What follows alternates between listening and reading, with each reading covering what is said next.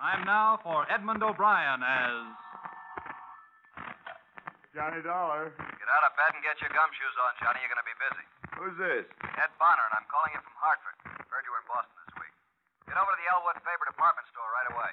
Oh, call me later, Ed, will you? It's still 8 o'clock in Look, the we morning. got $300,000 worth of liability insurance on their fur department. Sure, sure, later. Now they haven't got a fur department anymore.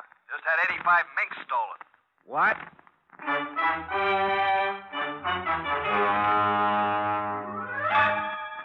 Edmund O'Brien in another transcribed adventure of the man with the action packed expense account. America's fabulous freelance insurance investigator. Yours truly, Johnny Dollar.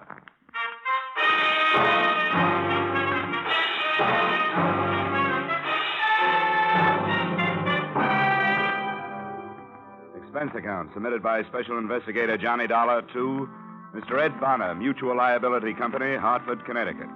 The following is an accounting of expenditures incurred during investigation of burglary affecting policy issued to Elwood Faber Department Store, Boston, Massachusetts, or the 85 Little Minks. Expense account. Item $1.90. Taxi fare to Stewart Street entrance of Elwood Faber Department Store, where a police emergency ambulance was standing open. Two police officers were helping a man in a white coat load a blanket wrapped figure onto the ambulance litter. I got my first information from the intern. Huh? What's up? Oh, I didn't work the wagon. I pick up where everything else left off. Guy's name's Cronin. He's a night watchman here. Dead? Oh, about an inch away. We already give him a transfusion upstairs. If the bullets don't kill him, the exposure will. What does that mean? Besides holes in his chest, he's also got frostbite. Somebody plugged him, let him lay in the cold storage vault where they keep the furs. How long ago? Oh, who knows? All right, Percy, wind it up. Let's get out of here.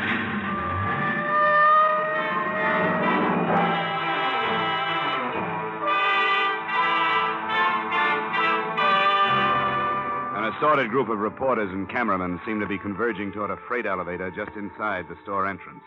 I converged with them, and we all rode up to the fifth floor where two plainclothesmen from burglary detail stopped us. I showed my ID card, argued for five minutes, and finally got a frown and a thumb jerk. I walked across 35 yards of expensive carpeting through a cubbyhole office door into a large room. Standing in front of a huge refrigerated vault was a tall man in a black Stetson. His name was Delaney. We shook hands. Quite a thing, Dollar. Some guys walked out of here last night with 85 mink coats. It's a mess. You got a cigarette? Yeah, sure. Here you are. Thanks. Store's going to be closed all day while the burglary squad goes over it with everything they got. You can do what you have to do, too. Thanks, Lieutenant. I appreciate that. What do you figure, freight elevator or stairs? Either or both, I don't know. They must have had a panel truck or a big limo in that alley. Yeah, I noticed that on my way up. It'd keep any car hidden from the street, and they'd be able to work without being bothered. I got a man coming down to check for tire tracks, but it won't do any good. Whoever they were, they did it quiet and they did it neat. Neat, yeah. But quiet? Uh, you mean that night watchman, Cronin? Well, there must have been some noise when he walked into them and got shot. I hope he lives to tell us something. He's in tough shape. How about this? The vault? Just like the banks have, only smaller. And you can also hang meat in it. Not pried or blasted or cut into, just plain old fashioned tumbler work. Sandpapered fingers and all. Oh, That huh? wouldn't surprise me. Somebody was plenty good. Not even marks of a jimmy or pry tool to feel an edge. Just picked and plucked as nice as you please, and 14 little tumblers fell back. The door swung open. I thought that kind of thing stopped with Jimmy Valentine. so did I. Who reported it? A guy named Dmitri Stroganov, manager of the fur department. Come on. He's in his office now giving a statement to a couple of my boys. You can have a listen in. All I can say, I ask you, gentlemen, that I just hope There's your pigeon, Donna. How could Eighty such of you. things happen to Dmitri Stroganoff? Aha! Lieutenant Delahanny. Uh, Mr. Stroganoff, this is Mr. Dollar. He represents your insurance company. Oh, your acquaintanceship, Mr. Dollar, above all else, I am glad to make. Aha! 85 mink coats, valued at $300,000, coin of the realm. You have, of course, brought check for same, yes? Uh, no. What? The adjuster will do that, Mr. Stroganoff. I'm an investigator, but don't worry. you- Week by week, month by month, 14 years, I get two wards from the insurance company. Two wards, pay premium. Now it's Stroganoff's turn to say back is two wards. Pay Stroganoff. Believe me, Mr. Stroganoff, your money's waiting for you in a vault in a bank in Hartford where nobody can get it but you. Waltz, ba, ba, pa. Hmm. Uh, suppose you go right on with your statement, Mr. Stroganoff. Uh, we have to have it, you know. Why is my aid for mink in this direction? I answer you. Customer telephones Friday. Send over mink coat right away, she says. I send. Night comes, she wears coat to party. To breakfast next morning, she's also wearing coat, maybe egg she's eating. To party Saturday and to cocktail Sunday also. Monday? Aha. My husband does not like coat. I'm sending back, she says. Mink! Real tough, Mr. Stroganoff. You can never tell what people will do next. I, Now, Dmitri Stroganov, can tell. Look, if you'll just answer a few This questions. morning, even as I arise, comes to me a feeling of doom. Yes, Yes. Well, now about. something is going to happen bad, I said to myself. And when I get here, no, no, even before I get here, I slip and fall. No, no, even before that, parking ticket for too long past. No, no, even before that.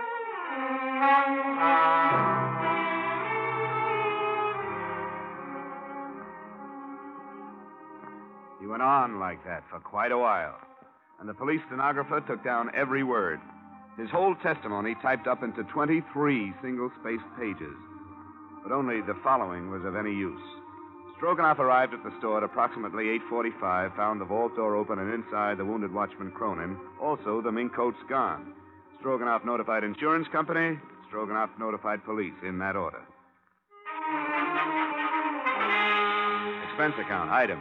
$1.35 for two ham sandwiches, two bottles of beer, all of which I shared with Lieutenant Delaney in Stroganoff's office. And all kinds of heists. Jewels, trucks, cars, banks. But this is the best so far. A real 14 carat double breasted A number one dilly. That's what it is, Dollar. How'd they get in that safe? They just opened it up and walked in the same way you walk in your own front door, Lieutenant. Yeah, but how? Who's that good? Who? Well, there's the, the creepy kid. They always say he's that good. You and me both know Creepy died 12 years ago at Dunamore. And, uh, and there was Dancing Dan Marathon. Dancing Dan, he couldn't open a two bit padlock if he had the key. Who is good, Johnny? Who could do it? I wish I knew. Stroganoff's the only one in the store who knows the combo. The only one. But I don't know. But you aren't taking any chances. Didn't I see two of your men tail him out of here? You bet your life you did. And by the way, didn't you put in a call to your office and have him checked on? You bet your life I did. Eh, cop work. All the time we got. Hmm. Delaney. Yeah. Yeah, hi, Richie. Well, give it to me. Yeah. Mm-hmm. All right, thanks.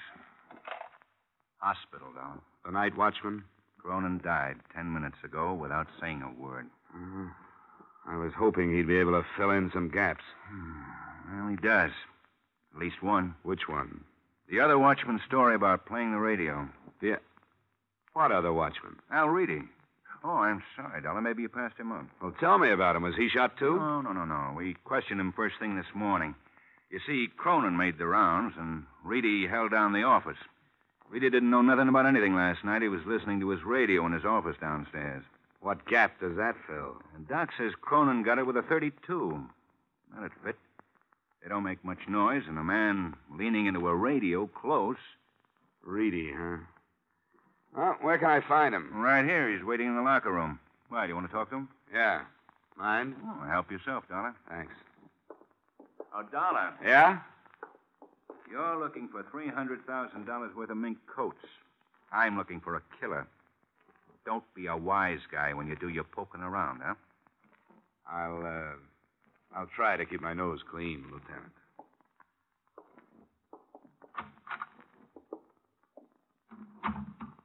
Yeah? Hello. You Al Reedy? You another cop? In a way, yeah. In what way? Insurance investigator. All right, Mr. Insurance Investigator. Am I supposed to tell you something that'll tip the whole thing? No, Mr. Night Watchman, you're just supposed to tell me how things went for you last night. Swell. I sat in my office from 10 to 6, went home, went to bed. Got picked up by two big flat-footed coppers at 7.30. And here I am. How'd things go with you last night? You sound a little put out, Reedy. Or are you used to places being heisted where you work? What kind of a nasty crack is that? What'd you see in here last night while you were doing all your night watching? Nothing. No freight elevator moving? No. No sounds on the stairs? No. And you didn't hear the shots that plugged Cronin? No, I didn't. Why? Because I sit in my office and listen to disc jockeys. The radio's liable to smother a lot of noise. Wrong answer. Well, the cops like it. I don't. Give me a better one. I'll have to look for it. But I'll find it, mister. Sure you will. Sure you will. But you'll never find those guys who tromped off with those coats last night. You sound awful sure of that. I am. Because you'll spend all your time on someone like me trying to make something out of nothing just to show everybody how good you are. Reedy, if you're clean, you haven't got anything to worry about. Well, maybe, but answer me this. Who's going to say when a guy's clean? When he's right or wrong? A lot of filing cabinets in a building somewhere? Answer me, investigator. Who knows? Who's going to say? Ah, let me alone. Just let me alone.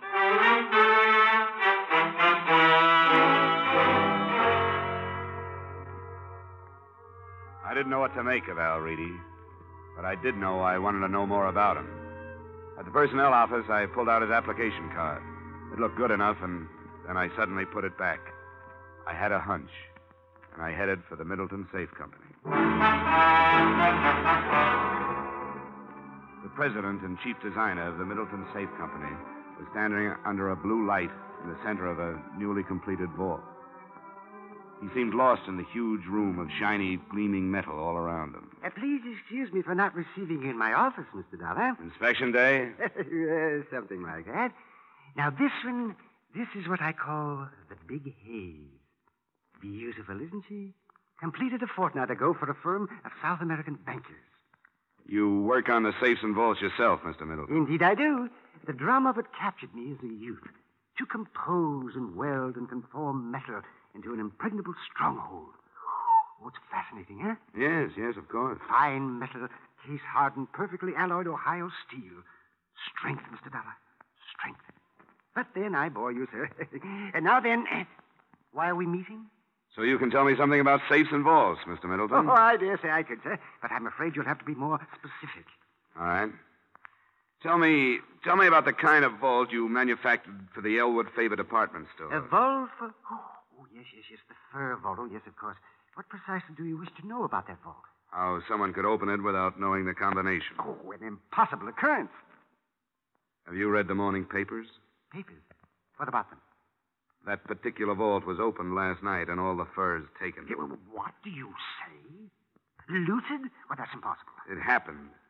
That's why I'm here. Well, this is quite a. sh- Oh, dear me, Mr. Dollar. Of course, you'll want a thorough account from my organization. Of course. And I shall be glad to furnish you with any information that might be helpful. I'd like to know how the combination was set and who knows it. But I'd have to know the serial numbers on that particular vault. Here, try these. Oh, well, well, you're a very efficient man, Mr. Dollar. I see you've jotted them down. Well, let's go up to my office and look them up. Oh, no, no, no, sir. That won't be necessary. I recognize these serials. D4536. Oh, D. Oh, D stands for Dana. Uh, Mr. Dana set the final combination. Mr. Dana? Uh, my chief engineer for years. And who else besides him would know it? Myself and the person in proper authority at Elwood Faber, of course. Well, that would be Stroganoff. Anyone else here? No, sir. I'd like to talk to Mr. Dana then. Well, I'm afraid that's quite impossible, sir. Oh? Albert Dana has been dead for seven years. Up to and including that point, I had a whole lot of nothing to go on. But by the time I got back to Boylston Street, heading for my hotel, things began to happen. A police car pulled up at the curb, and a familiar Stetson on top of a familiar head leaned out of the window. Hey, Dollar, yo. Yeah, hello, Delaney. Hop in. Just come by to get you. I, uh, thought you might be interested in a guy. What guy? The one we found floating down the Charles River an hour ago. Who is he? I don't know. But it looked like he's got the same enemies as a night watchman named Cronin. Huh? Yeah? There were two 32 slugs in him. We wouldn't have picked it so fast, only that's the second pair been through ballistics in one day. And they match? Like your two front teeth. The same gun killed the night watchman and the guy in the river.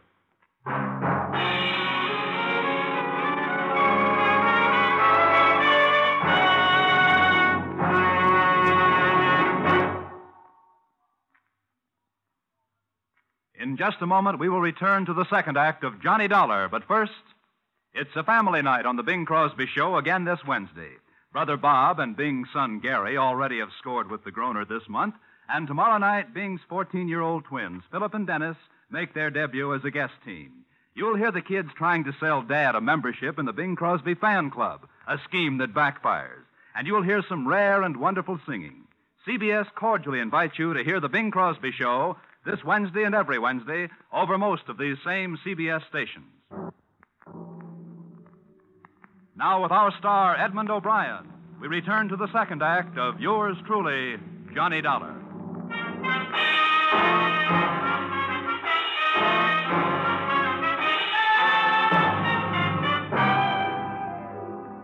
I spent half the night at the city morgue and police headquarters with Lieutenant Delaney, examining the body they found in the Charles River and trying to identify him. All the labels were ripped out of his clothes and the laundry marks were cut off. We were left with just his physical characteristics and fingerprints.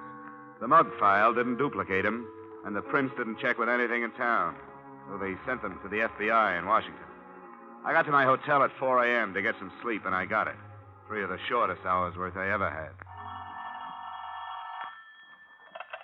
Dollar?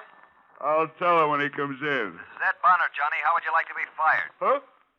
Oh, uh, yeah, Mr. Bonner, sir. Uh, uh, uh, what can I do for you? Turn up with 85 mink coats. What have you been doing since yesterday? Sleeping? Uh, Bonner, I've, I've run my legs down to my knees, honest. I, I've been trying to find out something, anything. I, I, I've peeked into so many corners, I've, I've got television eyes. And I've got a weak heart. Unless we find those furs in 24 hours, we have to pay off Elwood Faber $300,000. Well, what are you going to do? Take it out of my pay? We have to. We'll start by selling your body to a medical school. Please, Johnny, do something. Bonner, what's Elwood Faber's financial position? Triple A. Couldn't be better. They wouldn't steal him. How about the fur man, Stroganoff? He's always had money, family. All right, Bonner, I'll keep after it. I'll call you when I get something. Johnny, don't take my shouting personally, but this is a big one. Give it everything you got. I forced myself to get out of bed, take a shower, and get my clothes on. I started for the door and had no idea where I was going Aha, Mr. Dollar. when somebody did my thinking for me. To see you personally, I, Stroganoff, maestro of the Elwood favored Fur Department, E am here. Do you have any news? News. Every paper in the country it should hit twice. Never in my 30 years of association with that foul little beast, the mink, has anything like this happened. What happened? You wouldn't believe me. Look, I'm pretty gullible. Well, it's incredible. I don't blame you for not believing me. Are we going to keep up this game, or do you tell me? Don't get huffy with Stroganoff. I will tell you.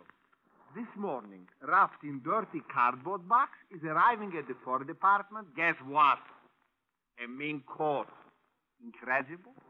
Incredible indeed. You mean one of the coats was returned by mail? Right. Well, that's that's encouraging. I am not overjoyed. You still owe me for 84 coats.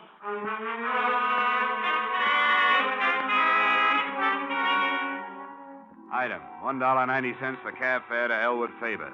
It didn't make any sense that the men or man who committed murder to make the heist would return anything. But one coat had come back, and in the pocket, I found a small piece of slick cardboard. It was only a third of an inch long, but there were three words on it: Country Club Dance. I was lucky. The country club secretary had a guest list, and one name on it stuck out like the nose on Jimmy Durante: Patricia Reedy. Yes, Oh, Miss Reedy? yes. Who, who are you? Name's Johnny Dollar. Your uh, father is employed at Elwood Faber, isn't That's right, but I, he? Is he in now? well, he's probably in bed. May I help you? I don't know. I uh, I saw you at the country club dance the other night. Oh, were you there? Oh, I couldn't keep my eyes off you, especially especially when you had that mean coat on. The mink. Well, I. I'll, uh, talk with this guy, Pat. Uh, What do you want, Dollar? Some information. Uh, Patty, will you make some coffee or something? All right, Dave. Anything wrong? Oh, nothing I can't handle. Okay, Dollar, what are you doing here? Who asked you into my house? My job. I came to find out about a mink coat that showed up at Elwood Faber this morning. Look, uh, let's go out in the hall and talk. Okay. All right, Reedy, let's hear it. Now, don't go into a long song and dance. I'll tell you everything. Just the way it was. And I'd be real interested. The way I figure it, you helped in the theft. You maybe even killed Cronin. You kept one of the coats, but you got scared you might be caught with it, so you sent it back. Your daughter left the dance ticket in the pocket. All right. Here's the story right down the line. I didn't help in the heist. I had nothing to do with it. I didn't even know what was happening. Like I told you, I was in my office listening to the radio. Tell me, Reedy. You ever been arrested? Well, Dollar, you're smart enough to find it out sooner or later. I served time, sure. Might as well know. Lots of them. Elwood Faber would be interested to know a trusted watchman served time. Well, what'd you expect me to do when I got out? Curl up and die? I gotta live too. I'm straight now. I. Well, almost. I had a wife and a kid. The wife died. You've seen the kid in there. Thirteen years of her life, she had nothing. But now I'm trying to make up for that. Everything I do is for her, not for me. What about the coat? Oh, Sure, I took it. I borrowed it. Before the safe was locked up for the night. I've been borrowing stuff right along. Whenever my kid needed anything, I always return them in good shape. Told Pat they let me do it. She don't know nothing. That's kind of a strange philosophy. I don't even know how to spell philosophy. But I do know this. That girl in there has a life ahead of her. Mine's behind me. I got to give her every chance I can to look good, to act good, to use her brains, to meet the right people and go to the right places. Not just for dough, you understand, a millionaire husband, but just for a right guy and a, and a fair crack at happiness. Uh-huh. Oh, you guys are all the same. You work from a little book, printed directions. Everything's black and white in life. Nobody's human. Oh, well, that's that. I don't know what you're going to do, but I hope it don't blast that kid's life to pieces. Reedy, you should have thought of this a long time ago. I don't want any lectures. You'll shut up and you'll listen to me. I think I believe you. All right. Maybe we do work from printed directions a little too much. Well, I can use a little judgment on my job.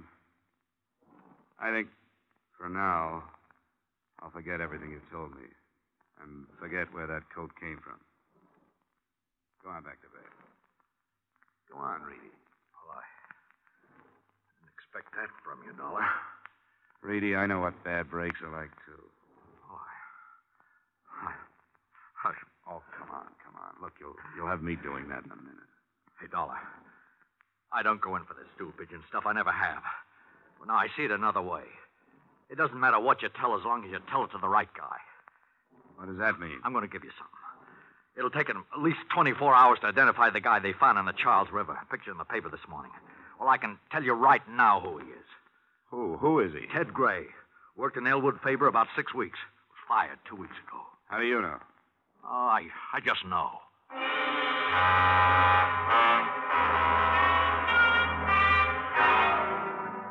Personnel at Elwood Faber confirmed Ted Gray had worked there and was fired for insubordination. His address was 1432 Parkhurst Avenue, and I was over there in 15 minutes. It was an ordinary, undistinguished apartment house. No one answered when I knocked at apartment 12A, but the door was unlocked.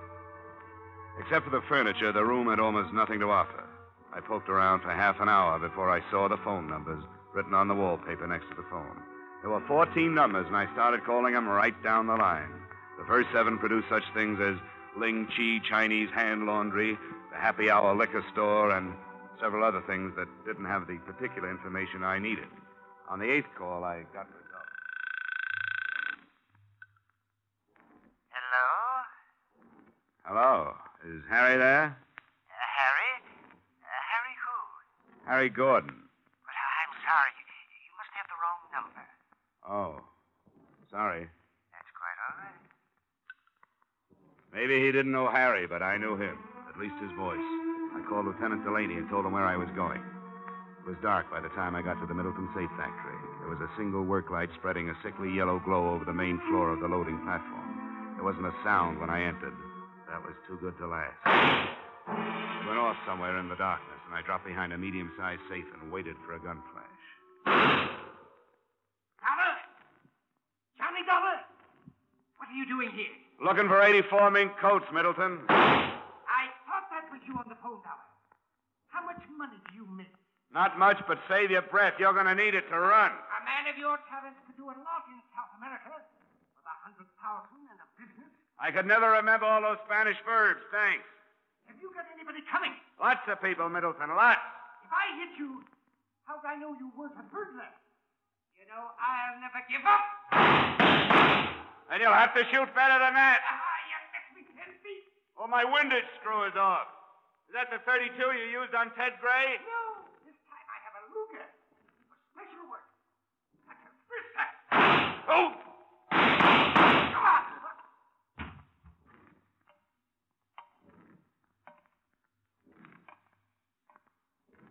That Luger didn't help you much, Middleton. What an ignominious end. Yeah.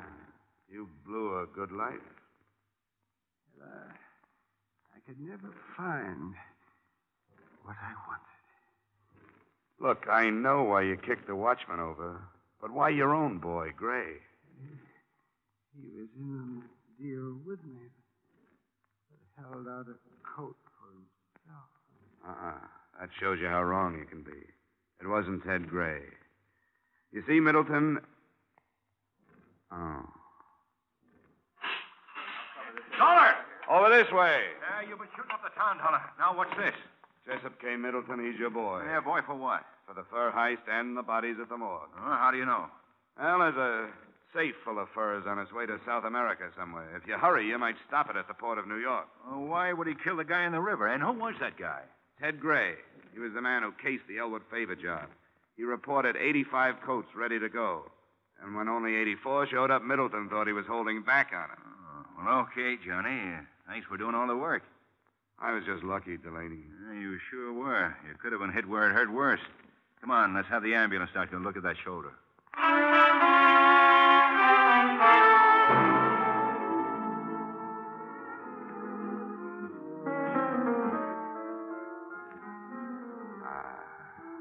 This is the only way to live.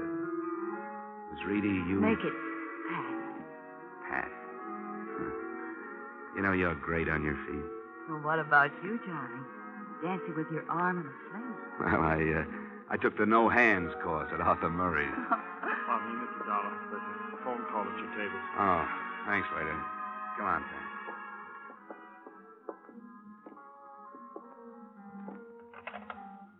Johnny Dollar. Ted Bonner, Dollar. Bonner? Uh-uh. I won't take another job for at least a week. No, it's not that. What is it? Are you afraid I'll put a night out on the swindle sheet? You aren't finished. Not finished. Hey, you got the coats, didn't you? Yeah, we found the safe down at the dock. Caught it just before it was loaded for South America. There were 84 coats in it, all right. But you know the one that was sent back in the mail? It's been stolen again. One's still missing.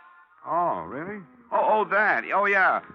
Well, you know, Bonner, somehow I, um, I have a feeling that last coat will be in the mail tomorrow. Are you sure? Positive. So long, Mr. Bonner. So long, Johnny. Who was it? Oh, nobody important. You know something, Pat? You look just grand and mink.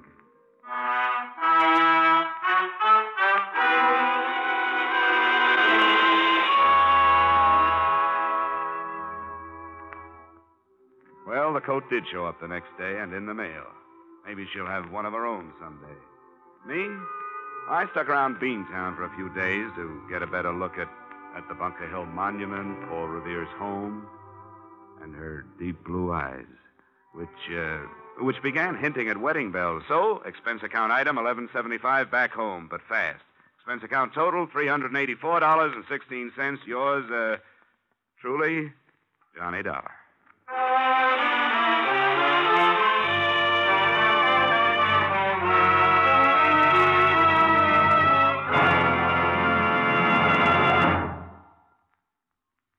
Yours truly, Johnny Dollar, stars Edmund O'Brien in the title role, and was written tonight by E. Jack Newman and John Michael Hayes, with music by Leith Stevens.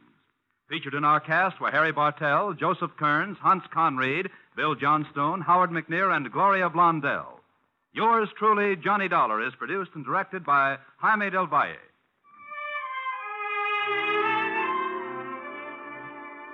Join us next week when Edmund O'Brien returns in another transcribed adventure of. Yours truly, Johnny Dollar.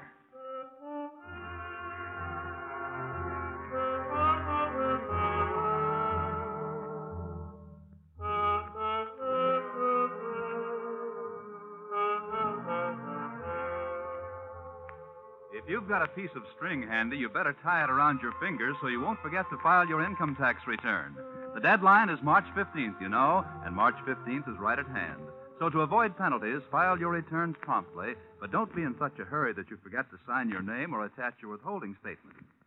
Now stay tuned for the adventures of Philip Marlowe, which follows immediately over most of these same CBS stations.